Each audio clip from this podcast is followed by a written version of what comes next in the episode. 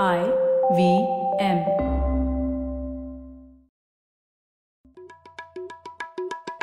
भाई हम हिंदुस्तानियों को बतियाना बड़ा पसंद है। बंगाली में अड्डा, उड़िया में खोटी, कन्नड़ा में हरटे और हिंदी में पुलियाबाजी। इस कला के लिए हमारी हर भाषा में एक शब्द है। तो प्रणय और मैं तो अक्सर मिलकर पुलियाबाजी करते ही रहते हैं। हमने सोचा कि आपको भी इसमें शामिल कर लिया जाए। तो आइए प्रणय और सौरभ के साथ करते हैं पुलियाबाजी। हेलो सौरभ, कैसे हैं आप? हे प्रणय, मैं बिल्कुल ठीक हूँ, तुम बताओ। सौरभ, बहुत दिनों से टेक्नोलॉजी पे चर्चा नहीं हुई है हमारी। हाँ, हम लोग जो है पॉलिटिक्स और क्रिकेट और इन सब के पीछे गए, लेकिन हम लोगों ने पॉलिटिक्स और इनके साथ में अपना टेक्नोलॉजी थोड़ा पीछे छोड़ दिया, तो आज वापस आते हैं। ये तो बहुत नाइंसाफी है, और वैसे भी क्योंकि आज ऐसे विषय पे पुलियाबाजी की जाए जिसपे जो अमेरिका और चीन की प्रतिस्पर्धा चल रही है, उसमें एक शस्त्र के रूप में उभर कर आ रही है एक बात, वो है ये सेमीकंडक्टर मैन्युफैक्चरिंग। तो उस पे थोड़ी बात करनी चाहिए। हाँ बिल्कुल, और ये जो ट्रेड वॉर है दोनों के बीच में, ये तो काफी इम्पोर्टेंट पार्ट है आज की डेट में, और स्पेशली इंडिया के लिए बड़ा महत्वपूर्ण सवाल है कि ये ट्रेड वॉर में हम अपना उल्लू कैसे सीधा करें। हाँ सही में, और इसका तो बजट में भी एक मेंशन था इस बार इस फील्ड का, तो थोड़ा इस पर डिस्कस करते हैं। वैसे मैं इस क्षेत्र में काम करता था एक टाइम पर पर अब मेरी तकनीकी क्षमता थोड़ी डगमगा गई है थोड़े सालों में, तो इसीलिए मैंने बुलाया अनूप को, अनूप राजपूत। अनूप मेरे ख्याल में मतलब एक बेहतरीन इंजीनियर है और मेरे सहकर्मी भी थे मेरे पिछले जीवन में, तो वो भी हेड ऑफ इंजीनियरिंग है इंकर्स टेक्नोलॉजी प्राइवेट लिमिटेड में, और उनको काफी ज्ञान है इस फील्ड के बारे में और कैसे सेमीकंडक्टर इंडस्ट्री का विकास हुआ है। तो अनूप, स्वागत है आपका पुलियाबाजी। थैंक यू प्रणय, नमस्कार सौरभ। तो तो स्टार्ट करते हैं। सबसे पहले अनूप, सबसे पहले हम ये डिस्कस करना चाहते हैं कि सेमीकंडक्टर इंडस्ट्री के बारे में ये थोड़ा समझते हैं ना, पहले ये सेमीकंडक्टर होता क्या है, जरा हमारे श्रोताओं को बताओ ना कि क्या होती है चीज। तो फर्ज कीजिए कि आपके पास एक पूरा देश है जहाँ पर बहुत सारे लोग हैं, जैसे हमारा देश है, एक सौ बीस करोड़ से भी ज्यादा लोग हैं, तो हर कोई एक दूसरे से बात करना चाहता है। अब ये सिस्टम जो आज से चालीस पचास साल पहले ऑपरेटर्स हुआ करते थे, वो स्विच में से तार निकाल कर कहीं और डाला करते थे, सेमीकंडक्टर चिप कुछ ऐसा ही काम करती है। उसके अंदर बहुत सारे सिग्नल एक जगह से दूसरी जगह जाते हैं ताकि आपका two plus two equals to four calculate हो सके। तो अंदर उसके जो है सेमीकंडक्टर, सेमी से मतलब सिर्फ ये है कि वो कभी कंडक्ट करता है यानी कि करंट पास करता है, कभी नहीं करता है, और पूरा कंट्रोल उसके बारे में है। जैसे कि आप जानते हैं कंप्यूटर जीरो और वन पे बेस्ड है। जीरो जब होता है सिग्नल तो स्विच ऑफ है, आपका सिग्नल नहीं जा रहा है, जब वो वन है तो सिग्नल जा रहा है। तो that is what semiconductor does, zeros और वन्स को जरूरत के हिसाब से आगे जाने देता है। बढ़िया, तो मतलब पूरी की पूरी जो हमारी डिजिटल इकोनॉमी है, डिजिटल इंडस्ट्री है, उस सब कुछ तो ये जीरो वन पे बेस्ड है। तो ये जो सारा जीरो वन एकदम जब लोएस्ट लेवल पे चले जाए जहां पे ये कुछ जल रहा है, बुझ रहा है, तो वो सेमीकंडक्टर के लेवल पे हो रहा है, कह सकते हैं। जी बिल्कुल, ओके। और जब हम पूरी सेमीकंडक्टर इंडस्ट्री की बात करते हैं तो मेनली ये चिप्स और ये जो कंपनीज हो गई जैसे इंटेल और आई मीन इंटेल हो गई, एनवीडिया हो गई, इन सब की बात कर रहे हैं। हाँ, तो इनके अलावा और भी क्या कहते हैं, आई मीन जब जब समझने की कोशिश करें कि ये इकोसिस्टम जिसको बोलते हैं ना, तो ये सेमीकंडक्टर इंडस्ट्री में बस एक चिप बनाने के लिए एक इंटेल पूरी की पूरी चिप बना देती है, या कुछ समझाइए ये होता कैसे प्रोसेस। ओके, सो इंटेल आपका सबसे बड़ा एग्जांपल है शायद इसलिए क्योंकि हर किसी की जिंदगी में कहीं ना कहीं इंटेल टच करता है, स्पेशली अगर किसी के पास कोई कंप्यूटर है, जो कि आजकल काफी कॉमन है। लेकिन सेमीकंडक्टर जो इंडस्ट्री है वो आपको हर तरफ छूती है, यहाँ तक कि आपके घर में अगर कोई एलईडी बल्ब है, चाहे वो पच्चीस या तीस रुपए का भी है, उसके अंदर भी एक चिप है जो कि उसको जला और ऑफ या ऑन कर रही है। अच्छा, तो in today's day and age बहुत मुश्किल है कि बिना सेमीकंडक्टर के आप अपनी लाइफ बिता पाए। लेकिन हाँ, कुछ टेक्नोलॉजीज ऐसी हैं जिनको आप बोलेंगे कि हाईटेक है, इंटेल जैसी कंपनीज के पास है, बहुत हाई एंड, लेकिन बहुत सिंपल चीजें भी हैं। तो अगर मैं गलत नहीं हूं तो वर्ल्ड में पचहत्तर से अस्सी परसेंट जो सेमीकंडक्टर है वो हमारी लाइफ की सिंपल चीजों के लिए है। आपके मोबाइल का चार्जर हो गया, आपका एलईडी बल्ब हो गया, या फिर अगर आपके घर में कुछ थोड़ा सा और कॉम्प्लेक्स देखते हैं तो अलेक्सा अगर आपके घर में स्पीकर है, तो उस तरह की चीजें, हर चीज सेमीकंडक्टर से पावर्ड है। आपका फोन है जो सबसे कॉम्प्लेक्स एग्जाम्पल है मैं बोलूंगा, आज गाड़ी के अंदर जब आप ब्रेक लगाते हैं तो वो ब्रेक भी ऐसा नहीं है कि आपके पैर दबाते ही इंस्टेंटली दब जाता है, वो कैलकुलेट करता है कि चारों पहियों में से किस में कितनी ताकत लगानी है। वो जो मोटरसाइकिल वाले जो कार वाले एडवर्टाइज करते हैं ईबीएस इलेक्ट्रॉनिक ब्रेकिंग सिस्टम, जी हाँ, तो अब तो बाइक्स में भी आ रहा है एबीएस, तो अब चारों तरफ है आपके लिए। लेकिन चिप बनाना इटसेल्फ, वो सिर्फ कुछ कंपनीज का नाम हम जानते हैं, लेकिन बड़ी से छोटी बहुत सारी कंपनीज हैं जो चिप बनाती हैं और उनको फीड करने के लिए एक बहुत बड़ा इकोसिस्टम है। क्योंकि अगर मैं कहूँ कि जैसे इंटेल का आप नाम जानते हैं क्योंकि वो इलेक्ट्रॉनिक्स डिजाइन करता है, सेमीकंडक्टर डिजाइन करता है, लेकिन वन ऑफ द जिसको कहते हैं सीक्रेट सॉस, वो उनके केमिकल इंजीनियर। अच्छा। क्योंकि उनके यहाँ जो फैक्ट्री है उसके अंदर मटेरियल्स के साथ सिलिकॉन तो सिर्फ एक एग्जांपल है, उस सिलिकॉन को इस रूप में लाना कि आपका वो प्रोसेसर तीन गीगाहर्ट्ज ढाई गीगाहर्ट्ज पे या दस प्रोसेसर एक साथ आपके लैपटॉप में और बिना जले, देखिए इतना पावरफुल कुछ हो रहा है तो जो इलेक्ट्रिसिटी वो कंज्यूम करता है, जितनी वो बिजली लेता है, अगर पहले पुरानी टेक्नोलॉजीज में चले जाएं तो आपका लैपटॉप वहीं गल जाता है, मेल्ट हो जाता है गर्मी से। वो चीजें ना हो, उस शेप में लाने के लिए केमिकल इंजीनियरिंग एक बहुत बड़ा कंट्रीब्यूटर है। इंटेल का तो सिर्फ एग्जांपल है, बट बाकी पूरी सेमीकंडक्टर इंडस्ट्री में। तो इसमें बड़े बड़े प्लेयर, तो जैसे आपने मोबाइल फोन का नाम लिया, तो मोबाइल फोन एक ऐसा क्षेत्र था जहां इंटेल ने काफी सर पकड़ा था क्योंकि वो उस, उस फील्ड में पीछे रह गए थे, और मेनली इसीलिए क्योंकि वहां पे शायद पावर ज्यादा इंपॉर्टेंट थी, मतलब एज इन एनर्जी कंजम्पशन ज्यादा इंपॉर्टेंट था बजाय कंप्यूटिंग पावर के, और इंटेल का बहुत ज्यादा फोकस कंप्यूटिंग पावर पे रहा और उन्होंने जिसको कहते हैं लो एनर्जी वाले प्रोसेसर में क्वालकॉम बाजी मार गया उनसे। तो फोन में जैसे क्वालकॉम हो गया, कंप्यूटर्स में इंटेल है, इसके अलावा और कौन बड़े प्लेयर्स होंगे? जैसे ये जो एलईडी बल्ब का आपने एग्जांपल दिया, वहां पे किस टाइप की ये सब कंपनियां हैं?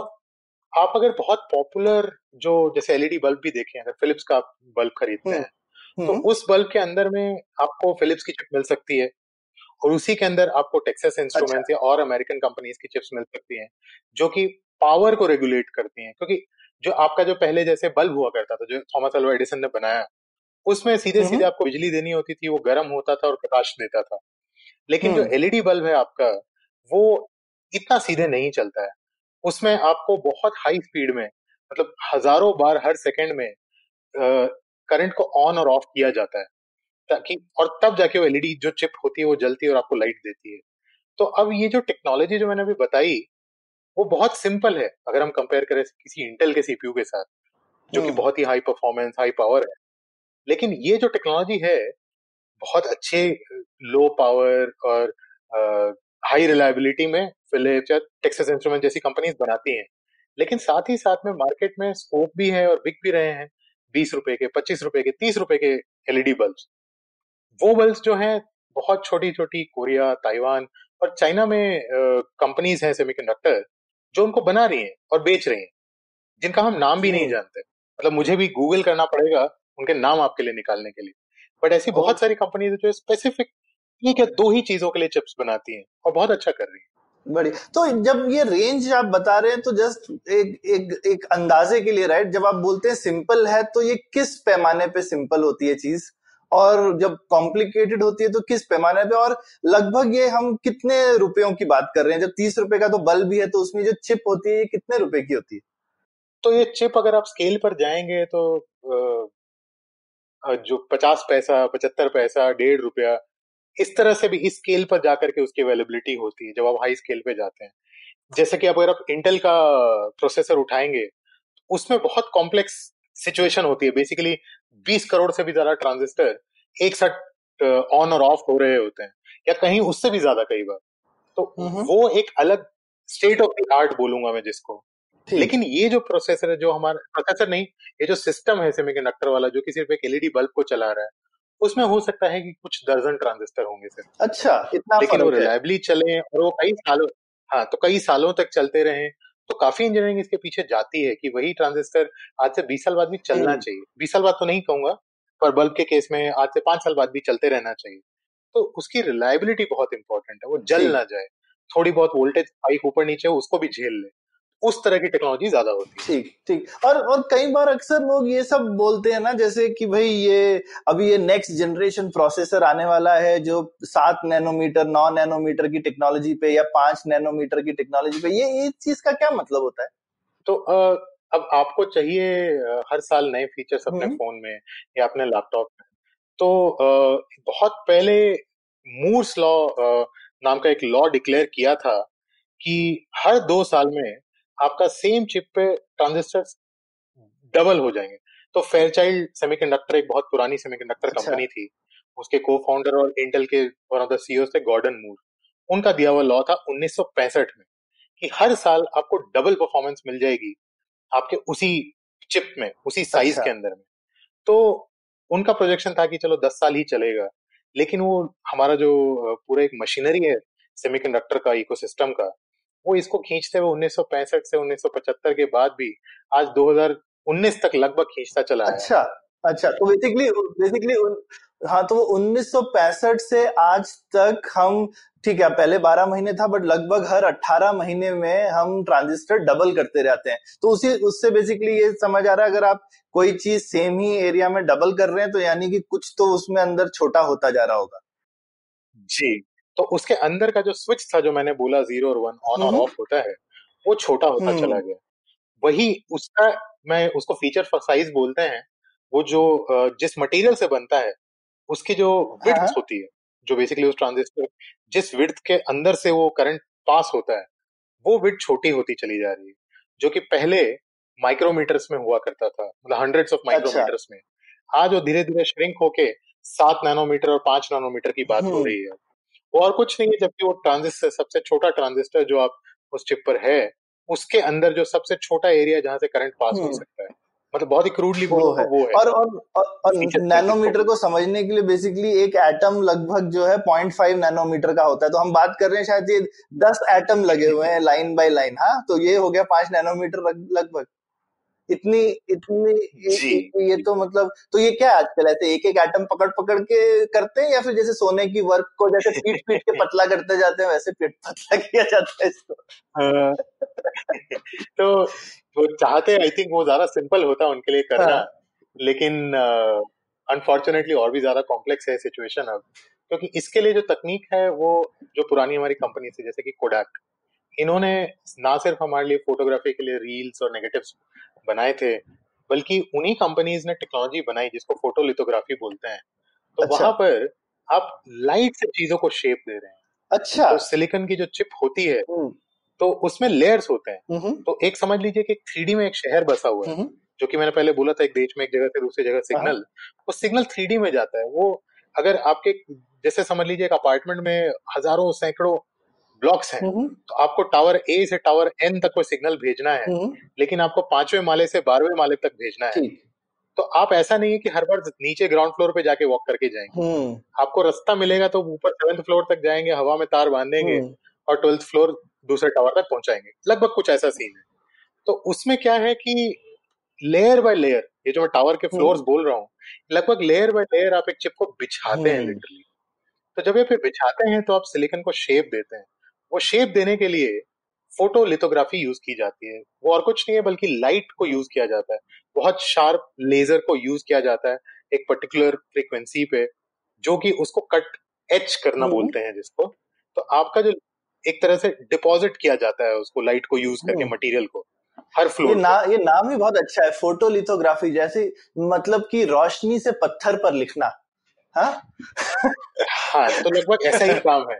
लेकिन अब आपको मैं कहूं कि आपको मैं पेंसिल दे दूं, उस पेंसिल की नोक है वन एम एम, लेकिन आपको मैं बोलूं कि पॉइंट वन एम एम की एक लाइन बनाई है, point one M M width की, तो शायद थोड़ा अटपटा साउंड करेगा आपको, लेकिन फोटोलिथोग्राफी एक प्रोसेस है। हाँ, वो तो कर भी नहीं सकते। हाँ, नहीं, पर कर सकते हैं। So that is how semiconductor is done now.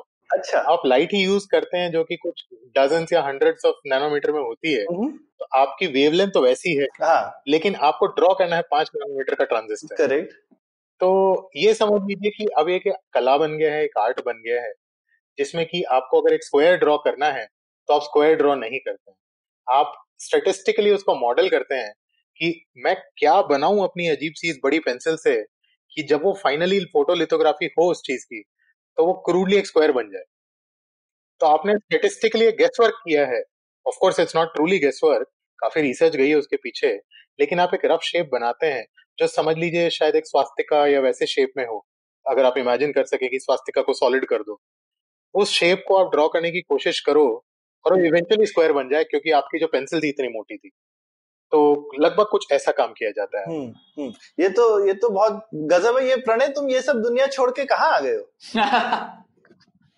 हाँ, तो पता नहीं कहाँ आ गया हो। हाँ, पर ये बहुत दिलचस्प चीजें बोली अनूप ने, तो उसपे मैं भी कुछ दो दो शब्द कहूँ क्या? हाँ बिल्कुल बिल्कुल। तो मैं ये कह रहा था जो अनूप बता रहे थे, सौरभ अच्छा आप आप बताइए, आपको पता है फाउंड्री जो चिप्स बनाते हैं जो, उसमें सबसे ज्यादा चिप्स की कौन सी कंपनी बनाती होगी? Uh, मेरे को लगा आई मीन ग्लोबल फाउंड्री नाम की एक कंपनी है ना शायद, जो कि इंटेल का शायद सप्लायर है। हाँ, मेरे ख्याल से। हाँ, पक्का नहीं है। नहीं तो टीएसएमसी बनाती है और ताइवान में ही सबसे ज्यादा बन, बनता है। तो सबसे दिलचस्प बात यह है कि अक्सर हम लोग इंटेल, जैसे आप बोल रहे थे, इंटेल, क्वालकॉम, इन चिप की बातें करते हैं, पर ज्यादातर जो मैन्युफैक्चरिंग अब हो रही है वो कॉन्ट्रैक्ट मैन्युफैक्चरिंग हो रही है। और वो जैसे ताइवान में एक कंपनी है, ताइवान सेमीकंडक्टर मैन्युफैक्चरिंग कॉर्पोरेशन, और वो बना रही है। तो फाउंड्री मैन्युफैक्चरिंग में लगभग सत्तर प्रतिशत मैन्युफैक्चरिंग सिर्फ वो एक कंपनी कर रही है।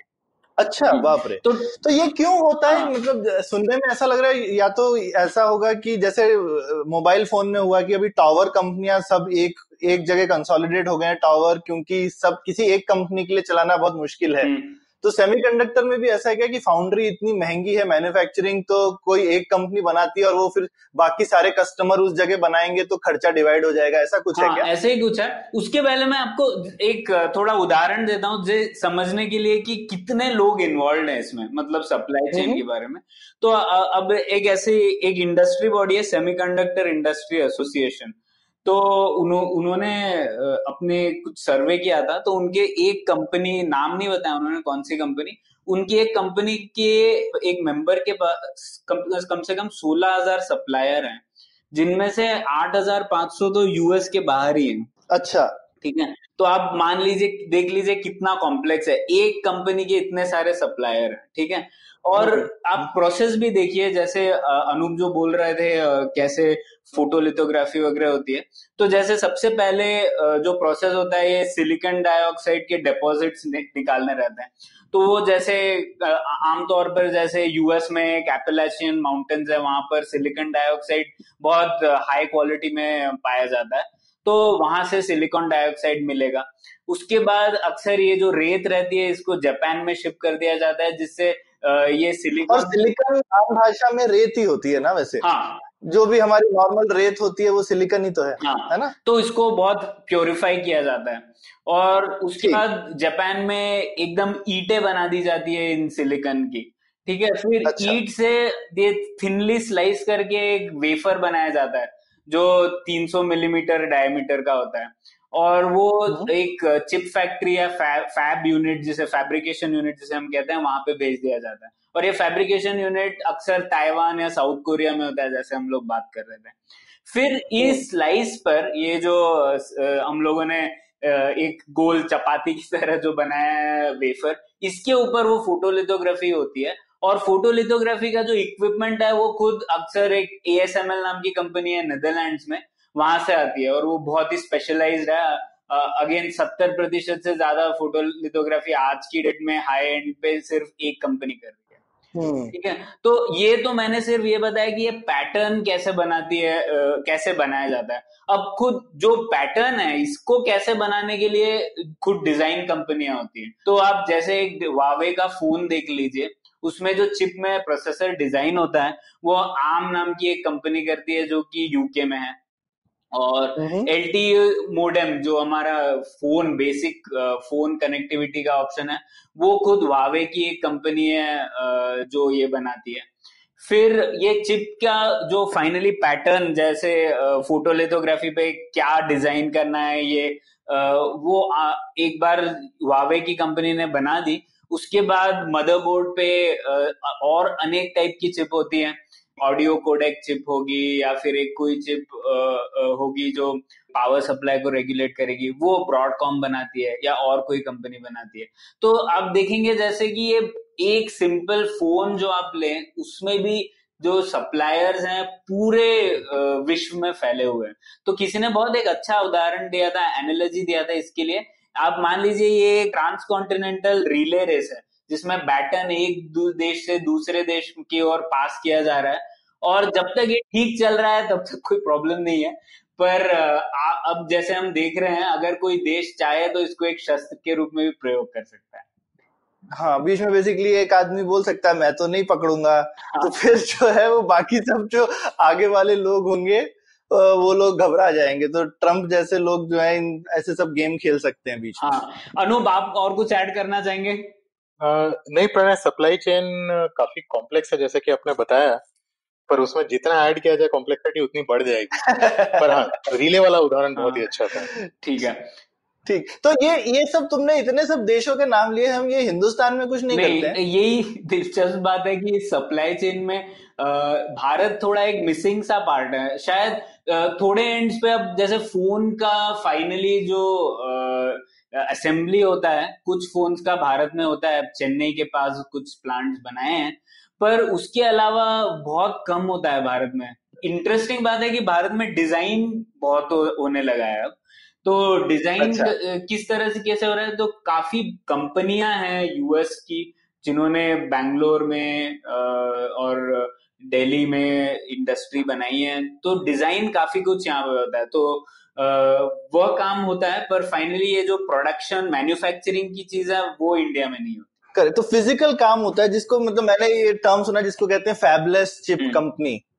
तो ये काम हिंदुस्तान में काफी हो रहा है। मतलब टीआई तो इंडिया में कभी उन्नीस सौ चौरासी से है, पहली कंपनी थी बड़ी जो बैंगलोर आई थी। तो टीआई का एग्जांपल तो बहुत पहले हाँ। से है यहाँ पे। तो बेसिकली डिजाइन यहाँ पर होगा, लेकिन उसके बाद ये जितनी भी फिजिकल चीजें बन रही है वो सब फिर हिंदुस्तान के बाहर ही बनती।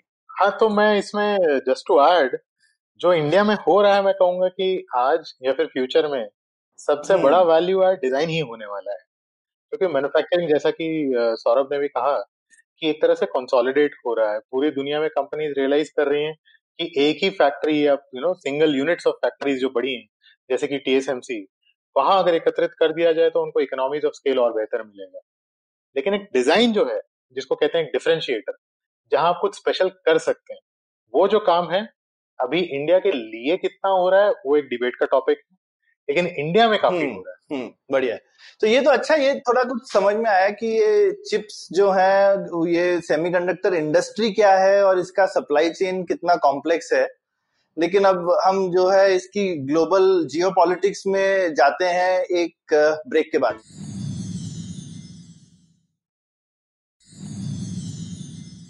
तो ये तो समझ में आया कि ये इंडस्ट्री कहाँ पर है, कैसे काम करती है, इसकी सप्लाई चेन कैसी है। तो अनूप, ये समझाओ कि ये इंडस्ट्री जा कहाँ रही है, हम आगे क्या देख रहे हैं?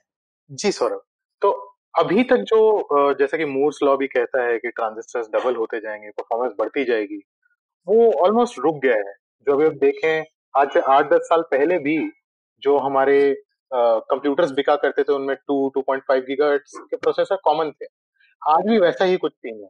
सर्वर्स के केस में जाए तो हाँ three gigahertz three point five gigahertz तक है, लेकिन वो ज्यादा नहीं बढ़ रहा। और अभी तक का फोकस जो है जनरल पर्पस कंप्यूट की तरफ था कि आप जो भी बना रहे हैं वो मल्टीपल चीजों के काम आ सकता है। लेकिन अब जो इंडस्ट्री है वो ब्रॉड बेस जा रही है, वहां फोकस टास्क के लिए एप्लीकेशन स्पेसिफिक आईसीज बन रही हैं जिसको एसिक बोलता है। तो आज आईओटी जो कि इंटरनेट ऑफ थिंग्स काफी कॉमन है, तो उसके जो डिवाइसेस बन गए जैसे कि आपके स्पीकर्स हैं अमेजॉन एको, तो उस तरह के स्पीकर्स के लिए पर्टिकुलर चिप्स बन रही हैं, आपके एलईडी बल्ब्स के लिए पर्टिकुलर चिप बन रही हैं, आपकी गाड़ियों में ब्रेक्स के लिए अलग, मोटर के लिए अलग, इस तरह से हर चीज के लिए एक पर्टिकुलर और स्पेसिफिक चिप बनती जा रही है। तो आज जो है इंडस्ट्री इस तरफ जा रही है कि स्पेसिफिक टास्क के लिए स्पेसिफिक चिप बनाई जाए, और मशीन लर्निंग और आईओटी एक बहुत बड़ा फोकस हो गया है चिप्स के लिए। तो उनके लिए पर्टिकुलरली काफी नई कंपनीज और नए प्रोडक्ट्स निकलते जा रहे हैं। हम्म तो जैसे कंप्यूटर में दिखता भी है, मतलब पहले लोग जो हैं लगता था कि यार मेरा कंप्यूटर हर डेढ़ दो साल में बहुत स्लो हो गया है, अब चेंज करना पड़ रहा है। आजकल चार पांच साल में लग में के पुराना कंप्यूटर भी यूज करो तो ऐसा नहीं लगता। शायद हमारे मतलब वो एक लेवल पे शायद पहुंच गया है जिसके ऊपर हम लोग ऐसी एप्लीकेशन भी शायद नहीं बना रहे हैं डेस्कटॉप वगैरह पे जिसको जरूरत है उससे बहुत ज्यादा कुछ खींचने की। लेकिन मोबाइल में आप देखेंगे तो वैसा होता है, आपका फोन दो साल पुराना भी हो जाए ना तो लगता है कि कैसा थका सा मरा सा फोन है। तो फिर लोग इसलिए हर दो साल में अपना फोन चेंज करते रहते हैं। तो शायद ये एक थोड़ा मैच्योरिटी का भी साइन है, शायद कंप्यूटर्स वगैरह की दुनिया में थोड़ा मैच्योरिटी आ गया है और आई मीन उतना डिमांड साइड भी उतना तेज नहीं है, खींच नहीं रहा है अपनी तरफ।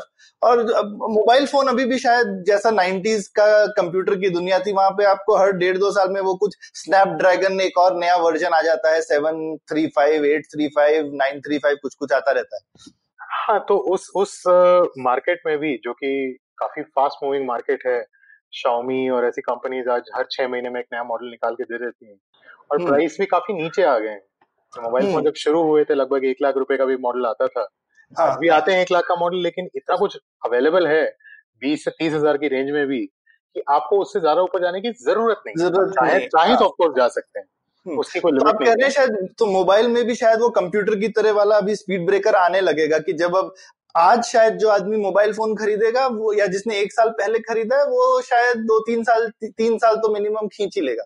So, कुछ लोग मेरी तरह भी इकोनॉमी को खराब करते हैं। मैं कम से कम चार से पांच साल चलाता हूँ फोन को, तो आई एम होपिंग कि और लोगों की जरूरतें ऐसी बन जाएंगी कि जैसा कि आपने कहा same phone I am hoping चार पांच साल तक भी चल जाएगा चल जाएगा। यूएस के मार्केट में ऑलरेडी ऐसा हो चुका है। अच्छा, एनुअल अपग्रेड्स की जो साइकिल हुआ करती थी, जो कि टेलीकॉम ऑपरेटर्स वहां पर सब्सिडाइज करके दिया करते थे मोबाइल, उनको भी काफी पिंच कर रहा है ये कि लोग हर साल नहीं अपग्रेड कर रहे हैं। जैसे एप्पल में तो हो ही रहा है, लोग एक स्किप करके लेवल फिर अगले साल अपग्रेड। अभी एप्पल में तो एप्पल को तो ऑलरेडी पिंच कर रहा है ये चीज। हाँ, हाँ। तो मैं ये कहना चाहूंगा अनूप और सौरभ, इसमें वो मामला है नींबू को ज्यादा निचोड़ने से कड़वा हो जाता है ना, वैसा हुआ है कुछ। तो क्या हो गया है कि अभी जैसे हम लोग बात कर रहे थे मूर्स लॉ, पहली बात तो एक लॉ नहीं है, ये सिर्फ एक ट्रेंड का नाम था, है ना। तो ये ट्रेंड बस ये कह रहा था, जैसे अनूप ने बताया कि हार्डवेयर परफॉर्मेंस हर दो साल में डबल हो जाएगा और कीमत उतनी रहेगी, और इसका कारण ये होगा कि वो ट्रांजिस्टर शुरू शुरू शुरू में तो वो बोलते थे कि परफॉर्मेंस डबल होगी, कीमत आधी हो जाएगी। हाँ, तो अब अब वो कांस्टेंट हो गया है ना। हाँ। तो और कारण ये था जो अनूप ने बताया कि साइज छोटा हो रहा है, तो आप ज्यादा चीजें पैक कर पा रहे हैं उतने ही एरिया में, है ना। तो एक स्टैट मैं आपको देता हूँ, एक चिप परफॉर्मेंस पर डॉलर एक रेटिंग होती है, मतलब कितना परफॉर्मेंस आप ला सकते हैं हर एक डॉलर के ऊपर। तो साल दो हज़ार से दो हज़ार चार तक ये कम से कम अड़तालीस परसेंट इम्प्रूवमेंट था, मतलब आप मान लीजिए दो साल में डबल हो रही थी परफॉर्मेंस, है ना। अब वो दो हज़ार आठ के बाद ये परफॉर्मेंस इम्प्रूवमेंट हर डॉलर पर सिर्फ दस प्रतिशत इम्प्रूवमेंट ला रहा है। अच्छा, ठीक है। तो आप देख रहे हैं कि ये अड़तालीस परसेंट से ज्यादा दस परसेंट हो गया। तो इसकी वजह से क्या हो गया है कि आप अगर पहले आप पैंतालीस नैनोमीटर पे कुछ बनाते थे और फिर आप अट्ठाईस नैनोमीटर मतलब उससे छोटा बनाते थे तो आपको डबल मिल जाता था होगा, पर अब आप अगर सात नैनोमीटर से पाँच नैनोमीटर तक जाएंगे तो आपको परफॉर्मेंस इंप्रूवमेंट उतना नहीं होगा। करेक्ट। और हर इन्वेस्टमेंट, और ये सेवन नैनोमीटर से फाइव नैनोमीटर जाना सिर्फ ऐसा नहीं है कि आपने कोई साइज घटा दी, आपको पूरा परफॉर्मेंस, पूरा जो साइकिल है, पूरा आपकी जो इंडस्ट्री फैब्रिकेशन यूनिट है, पूरा बदलना पड़ता है उसके लिए। तो आप मानेंगे नहीं, हर एक मैन्युफैक्चरिंग प्लांट बनाने के लिए सात बिलियन डॉलर लगते हैं। अरे राम, ये दो हज़ार सत्रह का नंबर है। और इतना ही सम लगता है डिजाइन करने के लिए और उस प्रोडक्ट को ऑपरेशनलाइज करने के लिए नई जनरेशन पे। तो आप मान लीजिए चौदह बिलियन डॉलर्स लगेगा आपको सेवन नैनोमीटर से फोर नैनोमीटर, लगभग एक लाख करोड़। हाँ, और आप उतना करेंगे फिर भी आपको परफॉर्मेंस अब डबल नहीं मिलेगी, है ना। तो क्या हो रहा है, इस कारण की वजह से ये पूरा जो चिप मैन्युफैक्चरिंग है ये बहुत कंसोलिडेट हो रहा है। तो, तो यहाँ पे लेकिन प्रणय कोई अभी अभी आजकल नए मटेरियल्स की भी बात होती है कि जैसे सिलिकॉन कार्बाइड हो गया या गैलियम नाइट्राइड हो गया, तो नॉर्मल सिलिकॉन से ये हम मूर्स लॉ की जो दौड़ है इसमें अभी छोटा छोटा कर रहे हैं, पर वो किसी एक मटेरियल पे कर रहे हैं। तो अब क्या मटेरियल चेंज करने से हमको कोई बहुत ज्यादा बेनिफिट मिल सकता है या वो भी उन्नीस बीस वाली बात है? हाँ नहीं, उससे मिल सकता है, पर अभी भी उसका रिसर्च चल रहा है और मैं अनूप को बोलने दूंगा इसके ऊपर। पर एक छोटा सा पॉइंट मैं बोलना चाहता था, जो सन दो हज़ार तक कम से कम पच्चीस कंपनियां थी जो अपनी खुद की चिप बनाती थी, मतलब क्वालकॉम जैसी नहीं जो सिर्फ डिजाइन दे रही है, जो खुद बनाती थी, ठीक है। और ये लीडिंग टेक्नोलॉजी नोड पे, हाँ, जैसे तब दो सौ नैनोमीटर अगर सबसे टॉप एंड होगा तो कम से कम पच्चीस कंपनियां थी। आज की डेट में सिर्फ चार कंपनियां रह गई है हम्म और चार में से अब फोर नैनोमीटर पे चले जाए तो चार घट के तीन हो गई है। इंटेल ने तो बोल दिया, हाथ खड़े कर दिया कि भाई हम इतना इन्वेस्ट नहीं कर सकते, हमें इतना फायदा भी नहीं होगा इसका। हाँ। तो आप देख रहे हैं कि ये पूरा कंसोलिडेट हो रहा है, कुछ ही लोग मैन्युफैक्चरिंग कर पा रहे हैं और प्रॉफिटेबली कर पा रहे हैं। ठीक अनूप, अब आप बताइए ये जो गैलियम नाइट्राइड और इन सब का कुछ फायदा हो सकता है? तो थोड़ा सा हिस्ट्री ऐड करके इसके बारे में बात करता हूँ।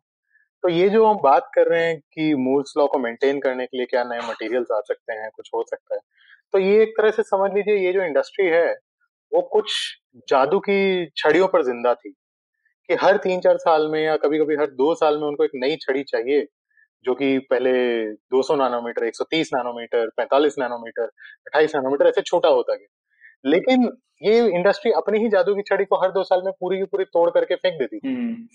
तो आपने जो पूरा इन्वेस्टमेंट, जैसा कि आपने बोला, सेवन बिलियन डॉलर्स आपने एक टेक्नोलॉजी पर बस फैक्ट्री बिठाने में लगाया, तो उसको चलाने, ऑपरेशनल करने में सात बिलियन और लगाया। तो ऐसी सिचुएशन में आप इतना इन्वेस्टमेंट करके शायद ही कोई दूसरी इंडस्ट्री हो जो सब कुछ वापस फेंक करके दोबारा शुरू करती है। तो इस इंडस्ट्री ने काफी टाइम तक चलाया क्योंकि मार्केट उसको फीडबैक दिए जा रहा था, मार्केट से उनको रिस्पॉन्स मिल रहा था, उनके प्रोडक्ट्स बिक रहे थे और वो पैसा वापस आ रहा था। लेकिन अब और मुश्किल होता जा रहा है और महंगा होता जा रहा है, सेम सिलिकॉन जो मटेरियल है एटलीस्ट उस पर सेम चीज को कर पाना और मुश्किल होता जा रहा है। लेकिन जो आपने जैसे बोला कि सिलिकॉन कार्बाइड या गैलियम नाइट्राइड को यूज किया जाए, तो ये जो मटेरियल है ये मोस्टली कुछ और चीजों में काम आ रहे हैं। जो आपकी कॉमन मोबाइल या कंप्यूटर्स के प्रोसेसर हैं उनमें नहीं काम आ रहे। तो अगर मैं एग्जाम्पल लूँ, सिलिकॉन कार्बाइड है जैसे, वो एक ऐसा मटेरियल uh, है जो कि बहुत ही हाई टेम्परेचर्स पर भी सेफ परफॉर्मेंस देता है। अच्छा। जैसा कि आपका फोन है, अगर आप उसको धूप में रख के जीपीएस चलाएं गाड़ी की डैशबोर्ड पे, तो चांसेस आर कि अगर गर्मी है तो आपके लिए वो जो uh, फोन है उस पर एक वार्निंग आ जाएगी कि temperature exceeded, please switch off, shut down या कुछ ऐसा। ठंडा होने तक वो नहीं चलेगा आपके लिए। ठीक। उसका रीजन ये है कि जो सिलिकॉन मटेरियल है वो ज्यादा गर्मी बर्दाश्त नहीं कर सकता है, तो उसका परफॉर्मेंस जो है धीरे धीरे वो नीचे करता जाता है, फोन अपने आप को स्लो करता जाता है जैसे जैसे आपके कंप्यूटर का या फोन का टेम्परेचर बढ़ता है। लेकिन silicon carbide on the other hand ऐसा मटेरियल है जो कि आपके EVs, specially high end motor drives, वहां काम आएगा क्योंकि ये जो मटेरियल है ये लगभग एक सौ बीस या एक सौ चालीस डिग्री पर भी सेम परफॉर्मेंस दे सकता है। तो ये जो एक मटेरियल है, यस, काम आएगा, आपको फ्यूचर में लेकर के जाएगा एंड ऐसी जो परफॉर्मेंस है जो कि हम सोच भी नहीं सकते थे सिलिकॉन के साथ, वो अचीव करेगा। लेकिन एट द सेम टाइम उसके कुछ और प्रॉपर्टीज है जिनके कारण वो स्मार्टफोन या प्रोसेसर, कन्वेंशनल जो आपके सीपीयूज हैं, वहां काम नहीं आ पाएगा। एटलीस्ट आज जो टेक्नोलॉजी है उसमें नहीं आ पाएगा क्योंकि जो श्रिंकेज आपको चाहिए मोटर ड्राइव में मिल जाएगी आपको। सिलिकॉन में सिलिकॉन में जो साइज अचीव हो सकता है प्रोसेसर का, आपको सिलिकॉन कार्बाइड में नहीं हो सकता। तो ये गर्मी वाली चीजें जैसे समझ लें, जैसे बैटरी मैनेजमेंट सिस्टम हो गए और मोटर हो गए, इनके लिए तो हमारे ईवी रेवोल्यूशन के लिए काफी बढ़िया हो सकता है। परफेक्ट है इन्वर्टर्स को चाहिए, मतलब it is the ideal chip material जो कि आपके इन्वर्टर्स को ड्राइव कर पाएगा। तो आपका एयर कंडीशनर, वॉशिंग मशीन, गाड़ियां, इन सब पर बहुत अच्छा चलेगा। लेकिन कुछ मार्केट में और चीजें हैं जो कि इतनी इंपॉर्टेंट नहीं भी है। ऐसा नहीं है कि पूरा मार्केट सिर्फ मोबाइल और कंप्यूटर के बेसिस पर चलने वाला है, तो वहां पर शायद सिलिकॉन चलता रहेगा कुछ समय। बिल्कुल।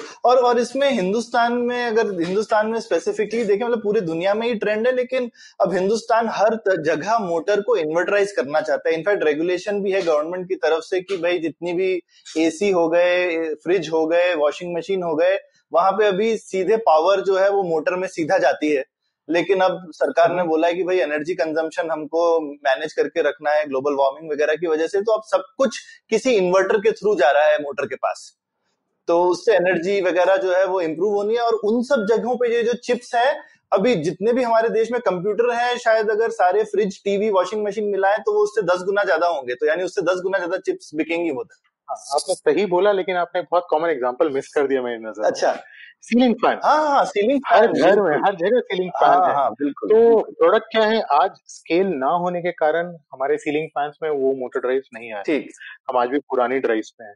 तो इस तरह से अगर गवर्नमेंट या कोई भी एंटिटी अगर स्केल दे पाती है और हम इस तरह से हर प्रोडक्ट के अंदर में इस तरह का एफिशिएंसी डाल सकते हैं। इसका फायदा सिर्फ यही नहीं है कि आपका इकोनॉमीज ऑफ स्केल बढ़ रहा है, आपके ओवरऑल इलेक्ट्रिसिटी कंजम्पशन बहुत नीचे जा रही है। अगर एग्जांपल लूं सीलिंग फैन का, तो एक डच कंपनी है, उसने अपने सीलिंग फैन की जैसी ही मोटर्स हैं उनकी एग्जॉस्ट और फैन, जिनको उन्होंने चेंज किया इन्वर्टर ड्राइव्स, उन्होंने सत्तर परसेंट से भी ज्यादा पावर सेव किया। हम्म नहीं, आप इमेजिन कीजिए पूरे देश के फैंस इतने हो जाए तो कितना फर्क पड़ेगा। जो जैसा कि अभी आजकल ये फिगर अब आता रहता है, हम लोगों ने एलईडी लाइट्स में जो रेवोल्यूशन इंडिया में किया है, साल की अट्ठारह हजार करोड़ की सेविंग हो रही है हर साल की, और शायद उसी लेवल की सेविंग हम शायद कर सकते हैं अगर सारे पंखे हमारे और सारी फ्रिज और खासकर एसी एसी तो एकदम मतलब खतरनाक चीज है पावर कंजम्पशन के लिए, अगर अगर हम उसको ज्यादा एनर्जी एफिशिएंट बना ले।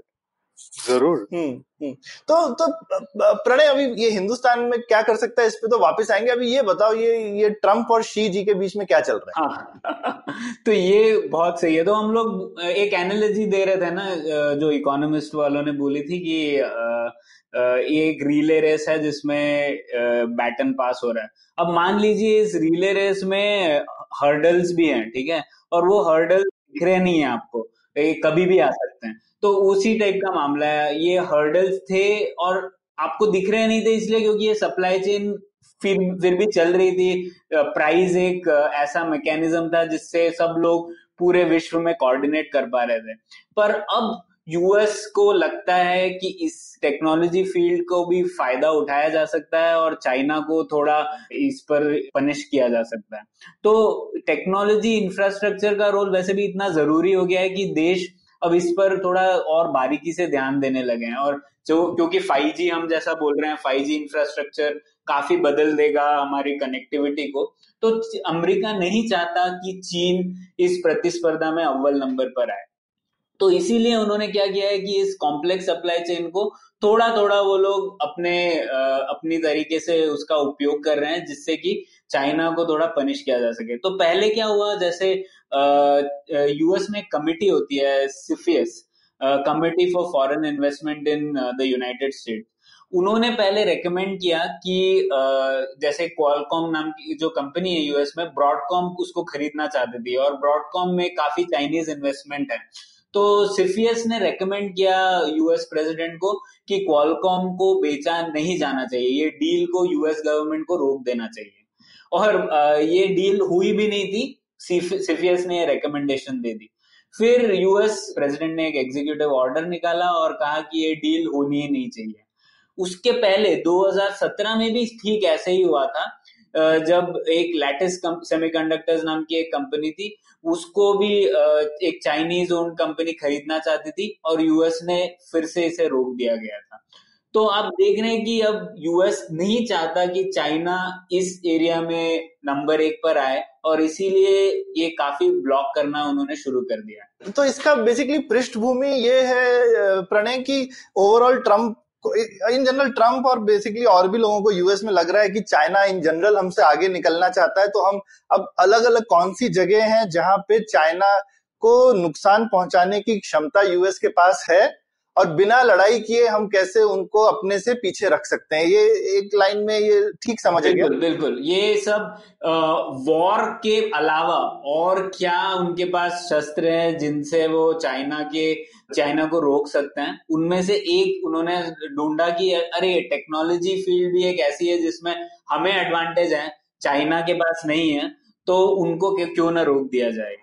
और और चाइना भी पहले से, मतलब यूएस ने शायद अभी किया, चाइना बहुत पहले से इसको लड़ाई की तरह ही देखता रहा है। वो अपनी स्पाई एजेंसीज और बाकी अलग अलग तरह से यूएस में चोरी करता रहा है, बहुत कुछ करता रहा है इस फील्ड में आगे आने के लिए। तो ये ऐसा नहीं है कि मतलब चाइना कोई दूध का धुला है जिसको यूएस थोड़ा रोन रहा है, दोनों ही एक ही थाली के चट्टे बट्टे हैं। हाँ, नहीं, और वैसे भी ये इंटरनेशनल रिलेशंस है, इसमें कोई भी दूध का धुला नहीं है, और दूध का धुला होने से कोई फायदा भी नहीं होता क्योंकि वो तो एक इमोरल फील्ड है ना, तो उसमें हाँ। कोई फायदा नहीं है, तो सब अपना अपना उल्लू सीधा करते हैं। तो हमाम में सब नंगे, हमको भी कपड़े उतार देने चाहिए। मैं इससे ऐड करना चाहूंगा कुछ कि मैं कहूंगा कि वो गलत भी नहीं कर रहे हैं। अगर किसी भी देश के पास ऐसी तकनीक है जो उसको किसी भी एक फील्ड में बाकी पूरी दुनिया से आगे रखता है, तो उसको क्यों शेयर करना चाहेगा। एक आ, मैं कहूंगा कि एक सीक्रेट सॉस या आ, इंटेलेक्चुअल प्रॉपर्टी का एक हायर लेवल है उनके पास. तो anything that keeps you ahead in the game, cold war और आफ्टर कोल्ड वॉर हर कंट्री ने फॉलो किया है. सिर्फ ना सिर्फ यूएस ट्रम्प बल्कि ट्रम्प से पहले भी ऐसा ही होता आया है. और जो भी आपके मिसाइल टेक्नोलॉजी है या फिर आपके फाइटर जेट्स हैं, इस तरह की टेक्नोलॉजी कभी भी दी नहीं गई है. आप बेच दिया जाएगा, आपको एक रफेल फाइटर दिया जा सकता है, उसकी टेक्नोलॉजी आपको नहीं दी जाएगी. आप अपने देश में चाहे असेंबली कर लो, क्योंकि तो वो उन, उनको भी इकोनॉमीज ऑफ स्केल दे रहा है, लेकिन वो आपको टेक्नोलॉजी नहीं देंगे. सिमिलरली चाइना भी, रेयर अर्थ मेटल्स होते हैं जिनके बिना आज की काफी सारी टेक्नोलॉजी पॉसिबल नहीं है. लिथियम के बिना आपकी लिथियम आयन बैटरीज नहीं बन सकती हैं. काफी चिप्स के लिए भी केमिकल्स uh, होते हैं जो कि सिर्फ बहुत मतलब ऑलमोस्ट मोनोपोली है चाइना की, वहीं पर पाए जाते हैं. तो वो जो चीजें हैं वो चाइना भी फ्री फ्लो नहीं है उसका आउटसाइड आउटसाइड चाइना, वो सिर्फ फिनिश्ड गुड के फॉर्म में ही बाहर निकलता है. तो सिर्फ यूएस ही नहीं, चाइना भी सेम चीज करता आया है और बाकी कंट्रीज भी जब उनके पास कोई एडवांटेज होता है तो वो सेम ही चीज. मैं तो ये कह रहा हूँ अनूप कि सही गलत तो इस इज ऑर्थोगोनल, उसका कोई रिश्ता ही नहीं है इसमें, क्योंकि इंटरनेशनल रिलेशंस ऐसा फील्ड है. पर इसमें तो दिस इज मोर लॉजिकल. हाँ, और इसमें ये भी है कि ये ऐसा भी नहीं है कि यूएस चाइना के खिलाफ पहली बार कर रहा है टेक्नोलॉजी में. जापान जब उन्नीस सौ सत्तर अस्सी में जापान ये सेमीकंडक्टर मैन्युफैक्चरिंग में उभरता सितारा था और उनको डर लगा कि जापान हमसे फिर से एक एडवांटेज ले लेगा, तो यूएस ने ठीक यही किया था. एक ट्रेड वॉर शुरू हुआ था जापान और यूएस के बीच, जिसका फायदा फिर अंत में ताइवान और साउथ कोरिया जैसे देशों ने उठाया. पर ये पहले भी हुआ था. और साथ ही साथ सौरभ एक बात हमें भी ध्यान रखनी चाहिए कि चाइना खुद उनको लगता है कि उन्हें ये टेक्नोलॉजी फील्ड में काफी आगे बढ़ना है, और उन्होंने जैसे एक प्रोग्राम स्टार्ट किया है. जैसे भारत में मेक इन इंडिया है, चाइना में मेक इन चाइना प्रोग्राम है, जोंगो जजाओ ट्वेंटी ट्वेंटी फाइव जिसे कहते हैं. और उनका ये प्लान है कि कम से कम ट्वेंटी ट्वेंटी तक उन्हें चालीस प्रतिशत कंपोनेंट्स डोमेस्टिकली सोर्स करने हैं इलेक्ट्रॉनिक्स में, और ट्वेंटी ट्वेंटी फाइव तक उन्हें सत्तर प्रतिशत बाय वैल्यू सब कंपोनेंट्स इलेक्ट्रॉनिक्स में चाइनीज होने चाहिए. अच्छा, तो वो ये चेज कर रहे हैं. तो चाइना ने खुद ये प्लान चेज किया क्योंकि उन्होंने देखा कि भारत की तरह ही कम से कम एक सौ साठ बिलियन डॉलर सेमीकंडक्टर वो इंपोर्ट करते हैं और बेचते हैं सिर्फ बीस billion dollar worth of semiconductors. तो उनको लगता है कि ये जो ट्रेड इम्बैलेंस है सेमीकंडक्टर्स में वो उन्हें ठीक करना है, और इसी के लिए उन्होंने ये मेक इन चाइना प्लान शुरू किया है. अब ये देखते ही यूएस के कान खड़े हो गए और उन्होंने सोचा कि अब हम लोग यूएस चाइना को ये करने नहीं देंगे, और इसीलिए जो हुआ हम अभी देख रहे हैं. हम्म, जबकि ओवरऑल चाइना का ट्रेड इतना पॉजिटिव है, लेकिन वो बेसिकली हर वर्टिकल में पॉजिटिव चाहते हैं, ओवरऑल पॉजिटिव नहीं चाहते हैं. हाँ बिल्कुल. हम्म, तो सौरभ सिर्फ वर्टिकल की बात नहीं है. जो भी आज आज की डेट में आपको प्रोडक्ट टेक्नोलॉजी बेस्ड बनाएंगे, इवेंचुअली सेमीकंडक्टर से ही पावर होता है. तो हो सकता है कि सारी की सारी मैन्युफैक्चरिंग अगर डेस्कटॉप्स और सर्वर्स की और लैपटॉप्स की चाइना में हो रही हो, लेकिन जब चाइना को अपना एक सुपर कंप्यूटर बनाना था कुछ साल पहले, they wanted to uh, get processors from अच्छा. Intel, और यूएस ने उस समय इंटेल को ब्लॉक oh. कर दिया कि आप चाइना को प्रोसेसर नहीं दोगे इस प्रोजेक्ट के लिए. तो ऐसा नहीं कि उन्होंने सुपर कंप्यूटर नहीं बनाया, वर्ल्ड का टॉप सुपर कंप्यूटर सबसे फास्ट उन्होंने जीरो यूएस चिप्स के साथ बनाया. उन्होंने कोई इंटेल की चिप नहीं यूज की, अपना प्रोसेसर अच्छा. यूज किया. हो सकता है एफिशिएंट ना रहा हो, लेकिन at the end of the day they achieved it their target. India के साथ भी एक सिमिलर केस हुआ कारगिल हॉस्टिलिटीज के दौरान, जब पाकिस्तान घुसाया था इंडिया में. तो उस समय इंडिया को जीपीएस टेरेन की इंफॉर्मेशन चाहिए थी, जीपीएस डेटा चाहिए था जो कि हाईली एक्यूरेट होता है. जो हम जीपीएस यूज करते हैं वो थोड़ा लो प्रिसिशन होता है एज अ सिविलियन, लेकिन मिलिट्री स्पेशली यूएस मिलिट्री का direct access, GPS is US technology, US military technology actually. तो उसका हाई प्रिसिशन डेटा टेरेन का, ताकि इंडियन आर्मी और एयरफोर्स को मालूम रहे कि टेरेन कैसा है, वहां उनको कहाँ हैंडल करना पड़ेगा सिचुएशन को. उन्होंने यूएस से इन्फॉर्मेशन मांगी नाइनटीन नाइंटी नाइन में, यूएस ने डिनाई कर, which I am sure cost us a lot of men and money. तो ऐसी एक सिचुएशन में इंडिया को भी नहीं होना चाहिए दोबारा, जिसके लिए हमने भी अपना रीजनल जीपीएस अब हमारा खुद का बन गया है. इसलिए यस, बट हमने सैटेलाइट्स तो लॉन्च कर दी, लेकिन किसी भी फोन या किसी भी टेक्नोलॉजी में उसका एक्सेस नहीं है.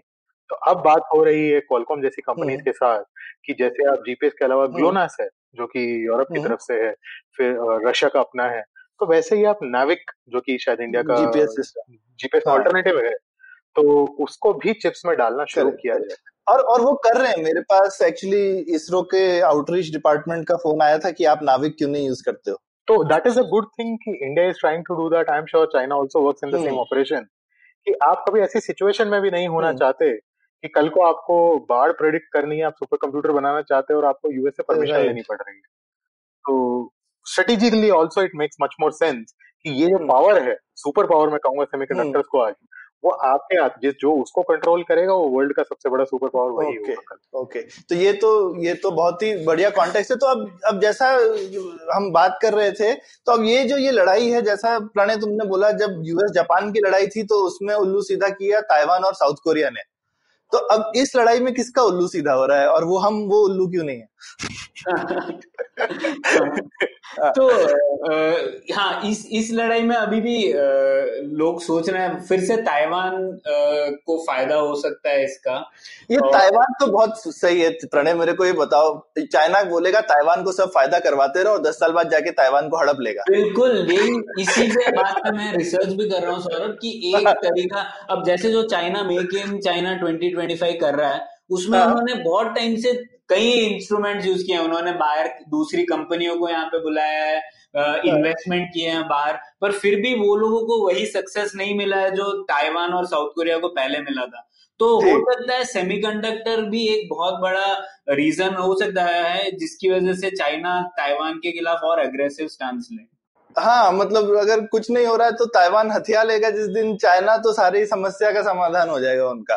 तो अभी इसमें ज्यादा सबसे मेरे को नाम सुनाई देता रहता है वियतनाम वगैरह का, तो वियतनाम और मलेशिया वगैरह यहाँ पे काफी फैब इंडस्ट्रीज आ रही हैं, राइट? नहीं, अब मुझे लगता है यहाँ पर सिर्फ पैकेजिंग हो रहा है सौरभ, अभी अच्छा? फै, फैब्रिकेशन जैसा हम लोगों ने देखा, अब पृष्ठभूमि एकदम बदल चुकी है। इसके लिए सात बिलियन डॉलर चाहिए अगर आपको हाई एंड मैन्युफैक्चरिंग करनी है, तो वो सब काफी कम देश हैं जो कर पा रहे हैं अभी, तो पहले जैसा नहीं है जो कि कोई देश कर पाए। तो अभी की डेट में हाई एंड मैन्युफैक्चरिंग और किसी देश में नहीं गया है, नहीं जा रहा है। लो एंड मैन्युफैक्चरिंग दूसरे देशों में जा सकता है, जैसे खुद चाइना में ही हम लोग बात कर रहे थे सेवन नैनोमीटर फाइव नैनोमीटर की, पर ट्वेंटी एट नैनोमीटर तक चाइना में खुद के पास अब केपेबिलिटी है। तो एक कंपनी है चाइना में S M I C, Uh, तो खुद वो स्मिक ने पहले टी एस एम सी को बुलाया और उन्होंने एक जॉइंट कंपनी एस्टेब्लिश की चाइना के अंदर,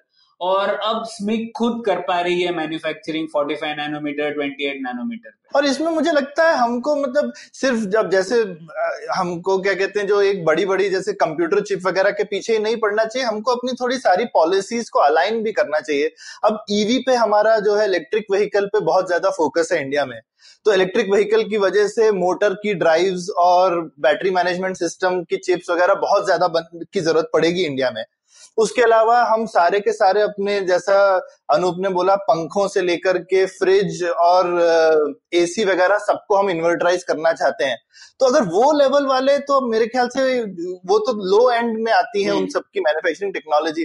तो इंडिया को क्या ऐसा कुछ नहीं करना चाहिए? हमको भी बोलना चाहिए देखो भाई, मैं अब मैंडेट करूंगा कि सारे पंखों में चिप लगे, लेकिन वो चिप इंडिया में बननी चाहिए अगर जब मैं मैंडेट कर रहा हूं तो। तो ये ऐसे पॉलिसी को अगर दोनों को अलाइन किया जाए तो हम कुछ अपने लिए फायदा नहीं क्रिएट कर सकते।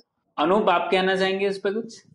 हाँ जरूर। तो जैसा कि ब्राजील में सिचुएशन है, ऑलमोस्ट हर इम्पोर्टेड प्रोडक्ट वहां पर सौ परसेंट या उससे भी ज्यादा इम्पोर्ट ड्यूटी अप्लाई होती है उस पर।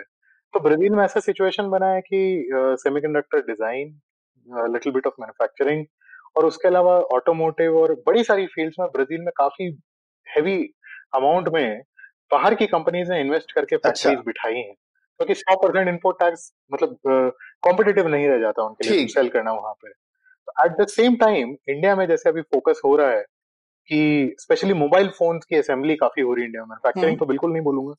तो वो क्या है, एक ऐसा प्रोडक्ट है जो कि बहुत कॉम्प्लेक्स है, उसकी असेंबली लाइन पे अगर आप वर्कर, सुपरवाइजर या मैनेजर भी हैं तो आप उस हाई टेक्नोलॉजी को ऑलमोस्ट कॉपी नहीं कर पाएंगे because of the complexity involve. लेकिन एट द सेम टाइम मेरी नजर में अगर बॉश या फिर सीमेंस, इस तरह की जो कंपनीज हैं, जर्मन कंपनीज या और कहीं की, उनको इंसेंटिवाइज किया जाए कि वो ग्रेजुअली अपना प्रोडक्शन इंडिया में शिफ्ट करें जितना हो सकता है, और धीरे धीरे कंपोनेंट्स में, जैसा कि अभी कर भी रही है गवर्नमेंट कि पहले राउंड में ऐसा नहीं कि हर चीज पे ड्यूटी बढ़ा देगी, पहले असेंबली पर, फिर असेंबली के लिए जो रॉ प्रोडक्ट्स हैं, जो सेमी फिनिश्ड पार्ट्स हैं, उन पर धीरे धीरे ड्यूटी बढ़ाई। तो अब इवेंचुअली सिचुएशन ये होगी कि पीसीबी के कंपोनेंट्स बाहर से बन के आते हैं काफी चीजों के लिए, और पीसीबी की असेंबली इंडिया में हो रही है। एट द सेम टाइम अगर आप चिप की बात करें तो उनके लिए जो चिप्स होंगी वो सिंपलर होंगी, जैसा कि आपने कहा, कंपेयर टू फोन और कंप्यूटर। तो उन पर अगर धीरे धीरे ड्यूटी बढ़ाई जा सकती है और सिचुएशन ऐसी क्रिएट की जा सकती है कि उनकी मैन्युफैक्चरिंग इंडिया में शिफ्ट हो जाए, तो शायद धीरे धीरे ये प्रोडक्शन इंडिया में शिफ्ट हो पाएगा। एलईडी शायद जैसे एक अच्छा एग्जांपल है ना, जहां पे अभी तो हमने कुछ नहीं किया, लेकिन अब इंडिया इतना बड़ा कंज्यूमर बन गया है एलईडी का कि अब अगर हम फोर्स करें लोगों को कि अब तुम इसको इंडिया में बनाओ, तो मार्केट भी है, उनके लिए भी फायदा है कि यार लोकली बना के ही सप्लाई करो। फिलिप्स जो है वो चिप इंपोर्ट करके लोकली क्यों असेंबल करे, एलईडी का बल्ब भी इंडिया में बनाए और चिप भी इंडिया में बनाए। तो एक आ, फिर भी एक कंपैरिजन है, इंडिया इतना बड़ा मार्केट है लेकिन लो कॉस्ट चीजों के लिए ज्यादा है।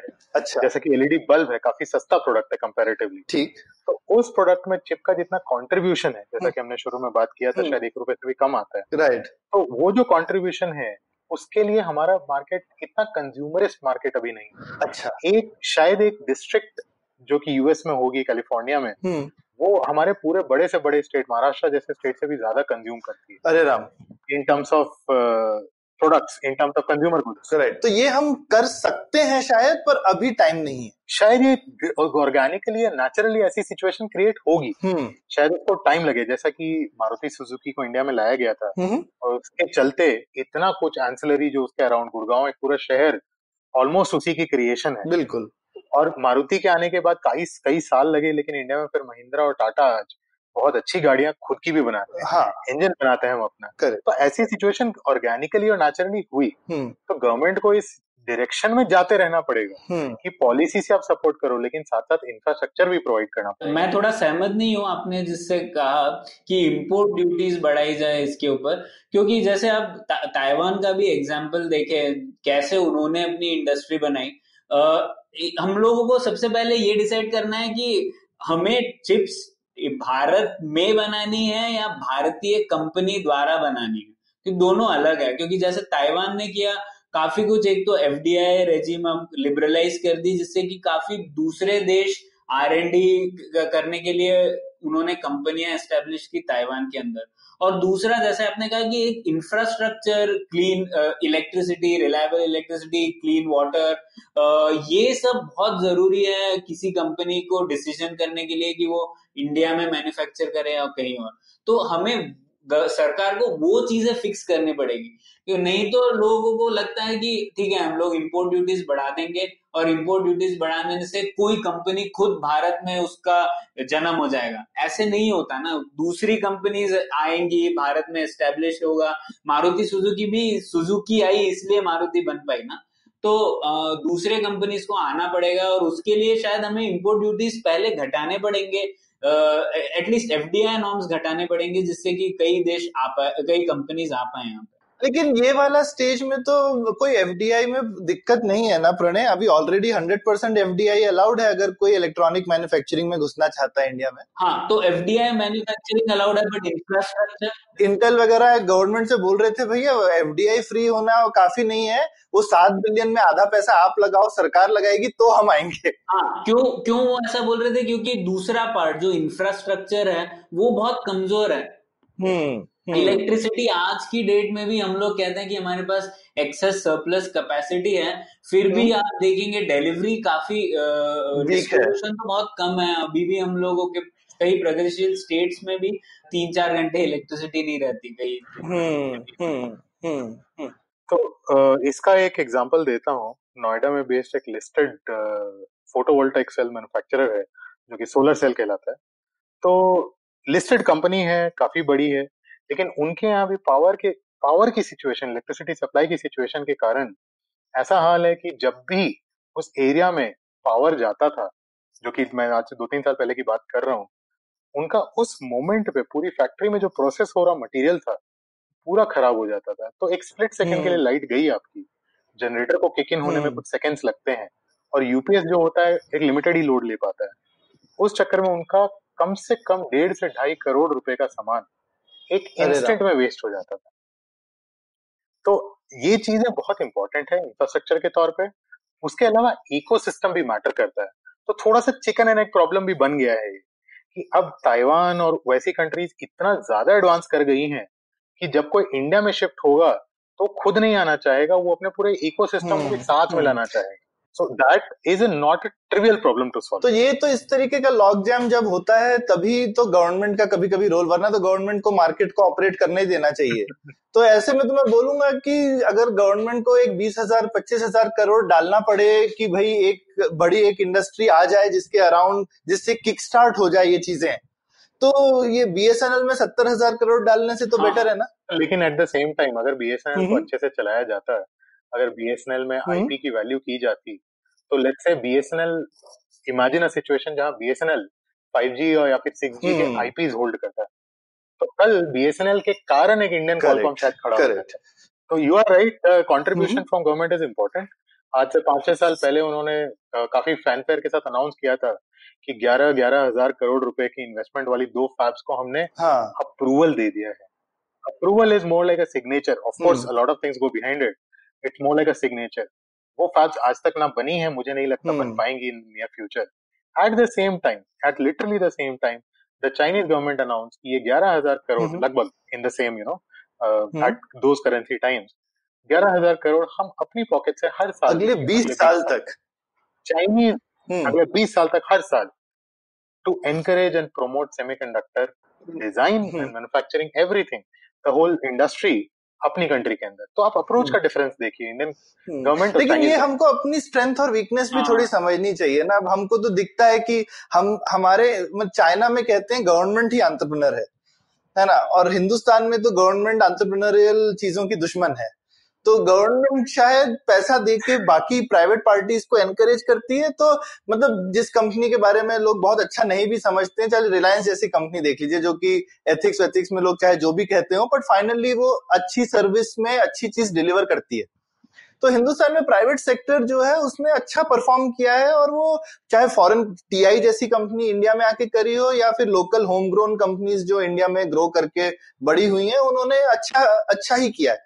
तो शायद हिंदुस्तान में हमारा अप्रोच या गवर्नमेंट का अप्रोच भी यही होना चाहिए, चाहे मैं पैसा भी डालूंगा। जैसा मुझे लगता है आपका बीएसएनएल का एग्जांपल है, शायद हम बीएसएनएल को कोशिश करनी चाहिए थी नुकसान में पहुंचने से पहले बेच देते तो सत्तर हजार क्या शायद दो लाख करोड़ रुपए सरकार की जेब में आ जाते बजाय सत्तर हजार करोड़ उसकी जेब में डालने के, है ना। तो ऐसा हम सोच सकते हैं। तो ये मुझे लगता है कि हमको अप... तो, तो इसमें अगर स्ट्रेंथ की बात देखी जाए तो एक तो हम बोल रहे हैं कि मैन्युफैक्चरिंग चाहिए, पर अगर मैन्युफैक्चरिंग इंडिया की स्ट्रेंथ नहीं है और जैसा आपने बोला पहले भी कि डिजाइन इंडिया में काफी होता है, तो क्या हमको उसी एरिया में शायद ज्यादा फोकस करना चाहिए, मैन्युफैक्चरिंग छोड़ दें या कुछ बैलेंस चाहिए? अगर हमारे पास फैबलेस कंपनीज इस लेवल पे हो जाएं कि हमारे डिजाइन पूरी दुनिया में बिक रहे हैं, हमारे उन फैबलेस कंपनीज का जो टीएसएमसी में प्रोड्यूस होकर के, let's say some Indian company, no India incorporated company is being stamped on every single chip coming out of TSMC, इस तादाद में बिकने लग जाए तो उस सिचुएशन में क्या होगा? उस सिचुएशन में टीएसएमसी या और दूसरे fabs will be compelled to move to India. They will have an organic reason to come to India क्योंकि they want to be closer to such a huge customer. तो हम इंडिया के लिए बनाए जरूरी नहीं है, लेकिन इंडिया में हम डिजाइन करें डिफरेंशिएटर, क्योंकि मैन्युफैक्चरिंग मैं नहीं कहूंगा कि ट्रिवियल है, बट फिर भी एक ऐसी टेक्नोलॉजी जो कि कॉपी पेस्ट की जा सकती है कहीं, लेकिन डिजाइन एक ऐसी स्किल है जो कि डिफरेंशिएटर बन सकता है इंडिया के लिए, और जो टैलेंट इंडिया में ऑलरेडी है, जो कि हमारी सारी एमएनसीज ऑलरेडी यूज कर रही है। और, और वो एग्जांपल है ही, जैसे टीआई से ईटीएम निकल के आई थी ना डीएसपी के हेड एज में, हाँ। तो जब डीएसपी चिप के खूब सब निकले थे, अभी पता नहीं क्या हुआ ईटीएम का, पर ईटीएम फैबलेस कंपनी थी जो कि एकदम देसी थी, एक्स टीआई के सब इंजीनियर्स ने मिलकर के बनाई थी। तो ऐसा कुछ आज की डेट में लगता है आपको कुछ, मतलब ईटीएम उतनी वर्ल्ड फेमस नहीं हुई कि जैसे आम आम जैसी, लेकिन मे बी एआई वगैरह की स्पेस में हम कुछ ऐसा बना सकते हैं क्या इंडिया में जो कि पूरी दुनिया में चलने लगे और टीएसएमसी जैसे लोग उसको बनाएंगे? Okay, so this is a situation where we are in कि काफी हद तक मशीन लर्निंग है जैसे या एआई जैसा कि आपने बोला, कैनेडियन गवर्नमेंट ने आज से बीस पच्चीस साल इसमें इन्वेस्ट करना शुरू कर दिया था। टोरंटो और मॉन्ट्रियल एरियाज में यूनिवर्सिटीज में काफी पैसा डाला, काफी फंड्स डाला और उन्होंने टैलेंट एक्चुअली बिल्ड किया। आज एआई में जिसको हम बैक प्रोपगेशन बोलते हैं, इस तरह की जो टेक्नोलॉजीज है जिन्होंने आज इतना सो कॉल्ड ईजी कर दिया है एआई को यूज करना या डेवलप करना, वो काफी हद तक बड़ा कंट्रीब्यूशन है कैनेडियन साइंटिस्ट्स का उसमें। बिल्कुल बिल्कुल। लेकिन इतना कुछ इन्वेस्ट करने के बावजूद आज गूगल और फेसबुक और एप्पल जैसी कंपनीज उनके टैलेंट को यूं ही उठा करके ले गई और जहां उठा कर नहीं ले जा पाई उन्होंने अपने ब्रांच ऑफिस वहां खोल दी। ठीक। तो कैनेडियन गवर्नमेंट काफी हद तक चीटेड भी फील करती है ऐसी सिचुएशन में। तो हमने इन्वेस्टमेंट किया लेकिन हमको उसका उतना रिटर्न नहीं मिल रहा है। But that is a risk you have to take, so as a government you can afford to take that, you don't have other choice. तो इंडिया में जैसे कि आपने एआई में बोला, अगर हम बोलें कि बहुत हाई एंड एआई या हाई एंड सर्वर या हाई एंड कंप्यूट जो कि गूगल, एप्पल, सिरी, अलेक्सा इन सब में यूज हो रहा है और काफी हद तक और एंटरप्राइज एप्लीकेशंस में भी यूज हो रहा है जो कि एडब्ल्यूएस पे या गूगल क्लाउड पे चल रहा है, तो वो शायद मैं कहूंगा कि वो एक रेस काफी आगे बढ़ चुकी है आज की डेट में। तो हमारे लिए जाना थोड़ा मुश्किल होगा, एनवीडिया से कॉम्पिटिटिव जीपीयू बनाना मुश्किल होगा। लेकिन एट द सेम टाइम जैसे कि आईआईटी मद्रास से न्यूज आती है, शक्ति प्रोसेसर बनाया गया जो कि एक ओपन सोर्स रिस्क आर्किटेक्चर को यूज करके बनाया गया। तो ऐसे जो प्रोडक्ट्स हैं इंडिया में बन रहे हैं, they are not very competitive today but I hope they can be push towards being competitive, ताकि कल को इंडिया में अगर अलेक्सा का कोई वर्जन बने जो कि अमेजोन कंपाइल हो जाए कि हमारा एक इंडियन ही प्रोसेसर यूज कर लिया जाए, तो उस तरह की सिचुएशन अगर हम क्रिएट कर पाए जो कि एक लो हैंगिंग फ्रूट है मैं कहूंगा कि रिलेटिवली सिंपल। और इसमें मैंने जो सबसे ज्यादा देखा है जो हमारी सरकार नहीं करती है, शायद बहुत पैसा डालने की जगह एक जो सरकार स्केल क्रिएट कर सकती है ना, क्योंकि बाकी कंट्रीज में जो इतना स्केल है सरकार को पहले बोलना है कि भाई चलो ये प्रोसेसर के पहले एक लाख मैं ही खरीदूंगा यार, भले ही वो एक कॉम्पिटिटिव टेंडर वगैरह में शायद किसी फॉरेन कंपनी से नहीं हो अच्छे, लेकिन आप अपनी कंपनी को इंडिया में प्रमोट करना चाहते हो ना, तो आप अगर इनिशियल स्केल दो उसके बाद में कभी कभी होता है कि ठीक है आपको उसको थोड़ा फेवर करना पड़ेगा, लेकिन उसके बाद में वो जो सेकंड थर्ड जनरेशन में वो सस्ती और अच्छी दोनों हो जाएगी टेक्नोलॉजी। और सिर्फ यही नहीं है, आ, हर जगह स्केल की भी जरूरत नहीं होती है। अच्छा। डिफेंस, स्पेस, मेडिकल ऐसी कुछ फील्ड्स हैं जिसमें money is not that important in terms of you know being low cost. तो वहाँ कुछ एप्लीकेशंस है जहाँ पर गवर्नमेंट फॉर एग्जांपल ऑलरेडी बहुत बड़ा अमाउंट स्पेंड करती है towards companies coming from the west specially. तो वहाँ कुछ सिचुएशंस है जहाँ पर यूएस uh, में जैसे दार्पा है hmm. जो कि एडवांस रिसर्च प्रोडक्ट्स को प्रोजेक्ट्स को फंड करता है और डिफेंस की तरफ उनको यूज करने का ट्राई करता है। करेक्ट। तो वो दो काम करता है, एक तो डिफेंस के लिए यूनिक और नए प्रोडक्ट्स बनवाता है, नई एप्लीकेशंस में रिसर्च करवाता है ओपन कम्युनिटी से, hmm. आपका कोई भी यूनिवर्सिटी साइंटिस्ट वो कर सकता है। एट द सेम टाइम वही टेक्नोलॉजी को by law almost open source करके अवेलेबल किया जाता है American companies and even to a large extent world wide. ये टेक्नोलॉजी है जो कि दार्पा के फंड से बनी है तो आप इसको प्रोप्राइटरी नहीं रख सकते। करेक्ट। तो as a result of that अब today if you do something like that in India, HAL के लिए या डीआरडीओ के लिए या इसरो के लिए, क्यों ना हम एक इंडिजिनस एफर्ट को, जैसे कि तेजस में एक बहुत बड़ा एफर्ट डाला गया, अनफॉर्चुनेटली वो हंड्रेड परसेंट इंडिजिनस नहीं बन पाया बट आई एम श्योर काफी टेक्नोलॉजी हमने इसी बहाने डेवलप तो की। हां बहुत करी। सिमिलरली सिमिलरली अगर सेमीकंडक्टर का कुछ ऐसा किया जाए कि लेट्स से डिफेंस में या स्पेस में आप एक इंडियन ही प्रोडक्ट को यूज करेंगे, you can have the tightest requirements, cost को मत रखिए। या फिर डिफेंस में कुछ ऐसे प्रोडक्ट्स हो सकते हैं जिसमें power is not that important क्योंकि टैंक में ऑलमोस्ट लगने वाला है जिसमें पावर की कोई कमी नहीं है, तो वहां पे you don't need to go for the lowest in terms of power और cost. But if you can somehow you know come up with a local indigenous solution तो दैट माइट हेल्प। जब भी भी आप कहते हैं कि एक और पैसा सरकार को खर्च करना चाहिए तो मैं तो कतरा जाता हूँ। ठीक बात। ठीक है, तो जैसा अनूप ने कहा मेरा भी मानना वही है कि अगर ये एक स्ट्रेटेजिक इन्वेस्टमेंट है तो सरकार को ये भी देखना पड़ेगा कि हमारी भाई स्ट्रेटेजी है क्या। तो अगर जैसे फैब की बात करें या हम लोग मैन्युफैक्चर करना चाहते हैं, वो हमें मोबाइल की चिप मैन्युफैक्चर करने में कोई स्ट्रेटेजिक एडवांटेज नहीं है, पर हाँ ठीक है डिफेंस के लिए हमें कुछ चिप्स चाहिए या उसमें एडवांटेज है तो उसमें गवर्नमेंट का कुछ एक रोल है। पर हाई टेक्नोलॉजी नोड्स पे सेवन नैनोमीटर फाइव नैनोमीटर पे फैब्रिकेशन करने की सर, आ, शायद हमारे पास एक तो कंपैरेटिव एडवांटेज भी नहीं है और इतना इन्वेस्टमेंट करना सरकार के लिए लाजमी भी नहीं है। तो उस क्षेत्र में हाई एंड पे डिजाइन का जो हमारा एक स्ट्रेंथ ऑलरेडी रहा है उसी का फायदा उठाना शायद एक ठीक मेजर रहेगा। तो प्रणय, अभी तुमने बोला कि ठीक है ये चिप विप बनाना हमारे लिए इतना जरूरी नहीं है शायद इंडिया में आज की डेट में मोबाइल फोन वगैरह मोबाइल चिप के लिए मोबाइल चिप वगैरह के लिए, लेकिन अब अब जब भी मैं कभी कभी ये फोटो वोटो आजकल खूब रिलीज होते रहते हैं, मैं देखता हूँ कि नरेंद्र मोदी जी जो है किसी शी जिनपिंग से वगैरह से या किसी से बात कर रहे हैं और उनके बगल में एक आईफोन रखा होगा या आईपैड रखा होगा। तो मुझे तो देख के लगता है मतलब एनएसए तो पक्का सुन ही रहा है कि दोनों के बीच में क्या बातचीत चल रही है, बिल्कुल है ना। हाँ, तो ये हाँ, तो मतलब गारंटी की चीज है। हाँ? हाँ, तो मेरे को तो हमेशा यही डर लगता है मतलब कल को क्या हमारे प्रधानमंत्री को एंड्रॉयड, आईफोन या हुआवे का फोन यूज करना चाहिए? हाँ नहीं, सुन तो सब लोग रहे हैं, ये आपको ये डिसाइड करना है एनएसए सुनेगा या चाइना सुनेगा। तो सौरभ, अगर आप देखो कि आप पार्लियामेंट या फिर यू नो पीएम ऑफिस, हर जगह चारों तरफ पूरे इंफ्रास्ट्रक्चर में हर तरफ आपने सीसीटीवी कैमरास लगा दिए हैं सिक्योरिटी के नाम पे। अब वो जो कैमरास हैं वो तो सुन और देख दोनों सकते हैं और वो आपकी परमिशन से वो ऐसा कर रहे हैं। And they majorly manufactured by Chinese manufacturers और जिनका काफी बड़ी जो कंपनीज हैं चाइनीज सीसीटीवी कंपनीज, उनकी ओनरशिप तो पेपर ट्रेल से चाइनीज गवर्नमेंट पे ट्रेस की जा सकती है। So at the end of the day it's not just your phones और योर टैबलेट। तो उनको उनको हमारे जासूस भेजने की जरूरत नहीं, हम उनके जासूस खुद ही खरीद रहे हैं। हाँ, हम खुद लगा रहे हैं, उनको पैसा भी दे रहे हैं उसके लिए, हम उनको पैसा कर रहे हैं। मतलब हम हम आज के आज के राज में पैसे दे के हम गिरफ्तार हैं। नहीं तो ठीक है सौरभ, इसको निकालने के लिए इतनी मुश्किल, हमने सेमीकंडक्टर मैन्युफैक्चरिंग यहाँ पे शुरू शुरू करनी ऐसे जरूरी नहीं है ना। जैसे आप बोल रहे हैं कि पीएम के फोन के बारे में है ना, तो आ, हम लोग डिजाइनर तो जरूर ढूंढ सकते हैं इंडिया में जो खुद से बना सकें एक डिजाइन एक फोन के लिए, और कॉन्ट्रैक्ट मैन्युफैक्चरिंग से हम और किसी देश में बना सकते हैं।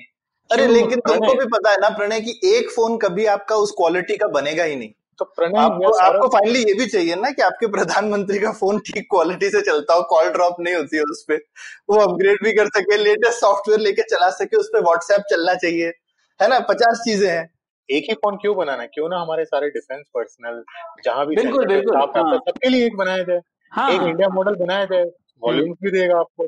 बिल्कुल, मुझे तो लगता है अभी जैसे आज की डेट में जासूसी करने के लिए सबसे ज्यादा लोग ढूंढते थे ट्रूप मूवमेंट का है, अभी तो हर आपके जो डिफेंस पर्सनल के जेब में एक फोन है जो कि उसका पोजीशन जो है एक सैटेलाइट को भेजता है और वो सैटेलाइट हमारा नहीं है।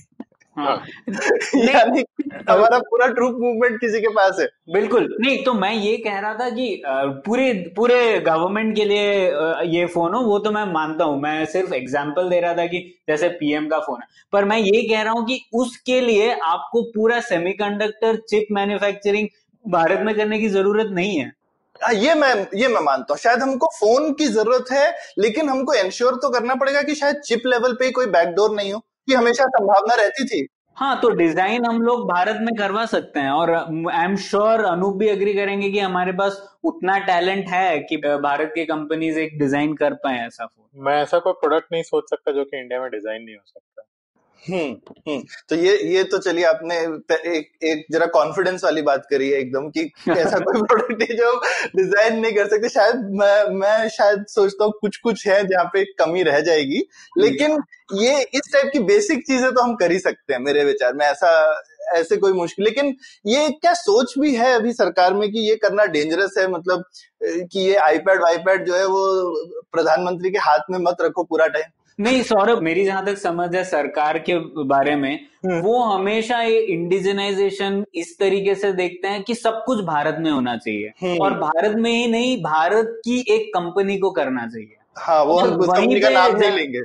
हाँ हाँ और वहीं पे जाके सब मामला गड़बड़ हो जाता है, क्योंकि आप क्यों कैसे करेंगे कि पूरी सेमीकंडक्टर मैन्युफैक्चरिंग ताइवान से आप यहाँ पर ले, वो तो ठीक बात है, तो वही जरूरत भी नहीं है और जरूरत भी नहीं, वही मैं कह रहा हूँ, तो आपको जरूरत भी नहीं है। तो ये इंडिजिनाइजेशन कभी कभी खुद का एक दुश्मन बन जाता है, क्योंकि लोग हमेशा सोचने लगते हैं कि सब कुछ यहाँ पे होना चाहिए, जब तक सब कुछ यहाँ पे नहीं होगा हम लोग वल्नरेबल हैं और इसीलिए भारत कुछ नहीं कर सकता ना। तो वो उसके लिए इन्वेस्टमेंट करना शायद आज लाजमी भी नहीं होगा भारत के लिए। इस इसमें जैसे मुझे एक, एक प्रोजेक्ट दिमाग में आता है, मेरा एक दोस्त है वो बीच में एक प्रोजेक्ट पे काम कर रहा था जो कि किसी रशियन संस्था ने स्पॉन्सर किया था कि एंड्रॉयड ऑलरेडी बना हुआ है और ओपन सोर्स है, लेकिन तुम एंड्रॉयड में गूगल को निकाल दो ताकि भाई हम एंड्रॉयड फोन यूज करें, क्योंकि उसमें इतना सब डेवलपमेंट है वो हमको रिपीट करने की क्या जरूरत है।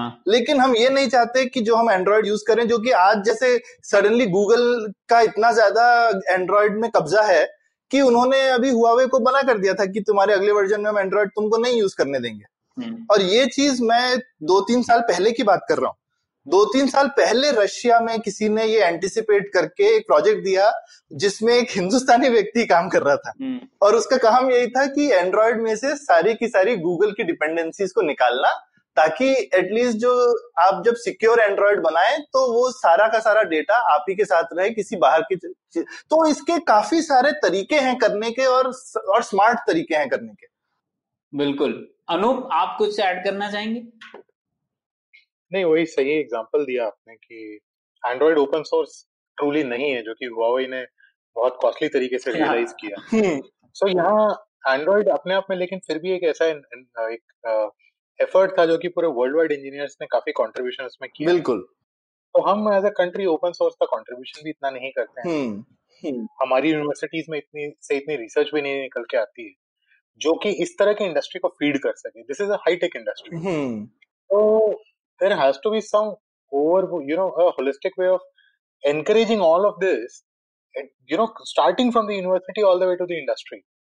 Ab bahar se bhi aao, so there is almost no reason. The best of our people, they might join an M N C and work, or most, for the most part, move out of the country.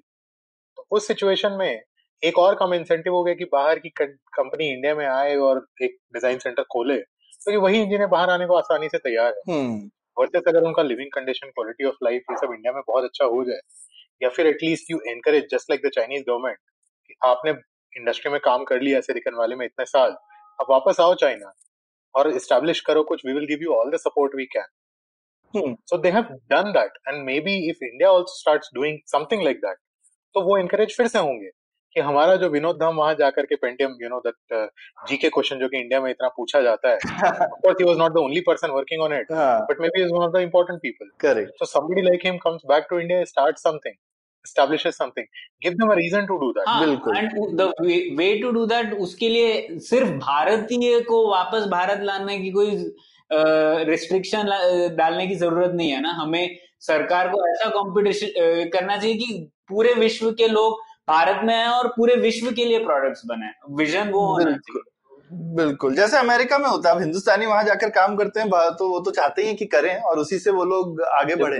Dubai तो ये तो ये तो ठीक। तो तो जो मोटा मोटी अगर मैं समराइज करूं तो एक तो इंफ्रास्ट्रक्चर इम्पोर्टेंट चीज है जो कि हर चीज में, चाहे फैक्ट्री लगानी हो, चाहे अच्छे इंजीनियर को रिटेन करना हो, इंफ्रास्ट्रक्चर बेसिकली एक ऐसी चीज है जो कि सरकार काम कर भी रही है, पर उसी पे फोकस करे तो बहुत अच्छा है ये। और दूसरी चीज ये कि डिजाइन पे ज्यादा और और मैन्युफैक्चरिंग शायद हमारा इतना स्ट्रेंथ नहीं है, पर डिजाइन जो है लेकिन एटलीस्ट उस पे हमको और ज्यादा पुश करना चाहिए और पॉलिसीज जो है वो डिजाइन वर्क पे ज्यादा लगाएं तो शायद फोकस सरकार का ज्यादा अच्छा बनेगा। और शायद अगर सरकार अपनी ही नीड्स अच्छे से आर्टिकुलेट करे, क्योंकि ये एक अच्छा प्रोजेक्ट है ना। अगर सरकार कल कहे कि भाई ठीक है आज जो है सो है, लेकिन मैं पांच साल के बाद में ये नहीं चाहता कि पीएमओ में एक भी फोन बाहर बन के आया और उसके अंदर का सॉफ्टवेयर कभी, मतलब हम एक दिन में तो कुछ नहीं होता है, लेकिन क्या हम पांच साल दस साल कुछ एक टाइम पीरियड का गोल लगा सकते हैं? तो ये ये एक डिमांड क्रिएट करता है जिससे कि फिर फ्लो करेगा और लोग बोलेंगे चलो ये यहाँ पर एक प्रोजेक्ट है तो हम भी काम करें ना इस पे। मतलब बाहर डिजाइन में किया गया हो और भारत में बनाया गया हो, वो पांच साल में रियलाइज कर सकते हैं। बिल्कुल बिल्कुल। तो इस तरीके का अगर कुछ किया जाए तो ये कॉन्क्रीट चीज है जिससे कि आई मीन फोकस हो जाएगी एनर्जी, और एक ये हाई सिक्योरिटी एप्लीकेशन है तो cost will not be a barrier, लेकिन लेकिन पूरा इकोसिस्टम बन जाएगा। डेफिनेटली। मजा आया अनूप, प्रणय, ये आप लोगों ने एकदम ज्ञानवर्धक डिस्कशन करवा दिया। मेरे को तो बहुत सुन के सीखने को मिला, उम्मीद है हमारे श्रोताओं को भी आ, मिला होगा। हमारे श्रोतागण हम लोगों से सवाल पूछें, हमको बताएं उनको कैसा लगा। आपका फीडबैक सुन के ईमेल पे, ट्विटर पे बहुत अच्छा लगता है। और आपसे फिर मिलेंगे अगली पुलियाबाजी में। शुक्रिया Anup. Thank you very much Saurabh. Thank you Pranay. Thank you. तो उम्मीद है आपको मजा आया। पुलियाबाजी में शामिल होने के लिए हमसे मिले Puliyabaazi at Gmail dot com या फिर एट पुलियाबाजी ट्विटर पर।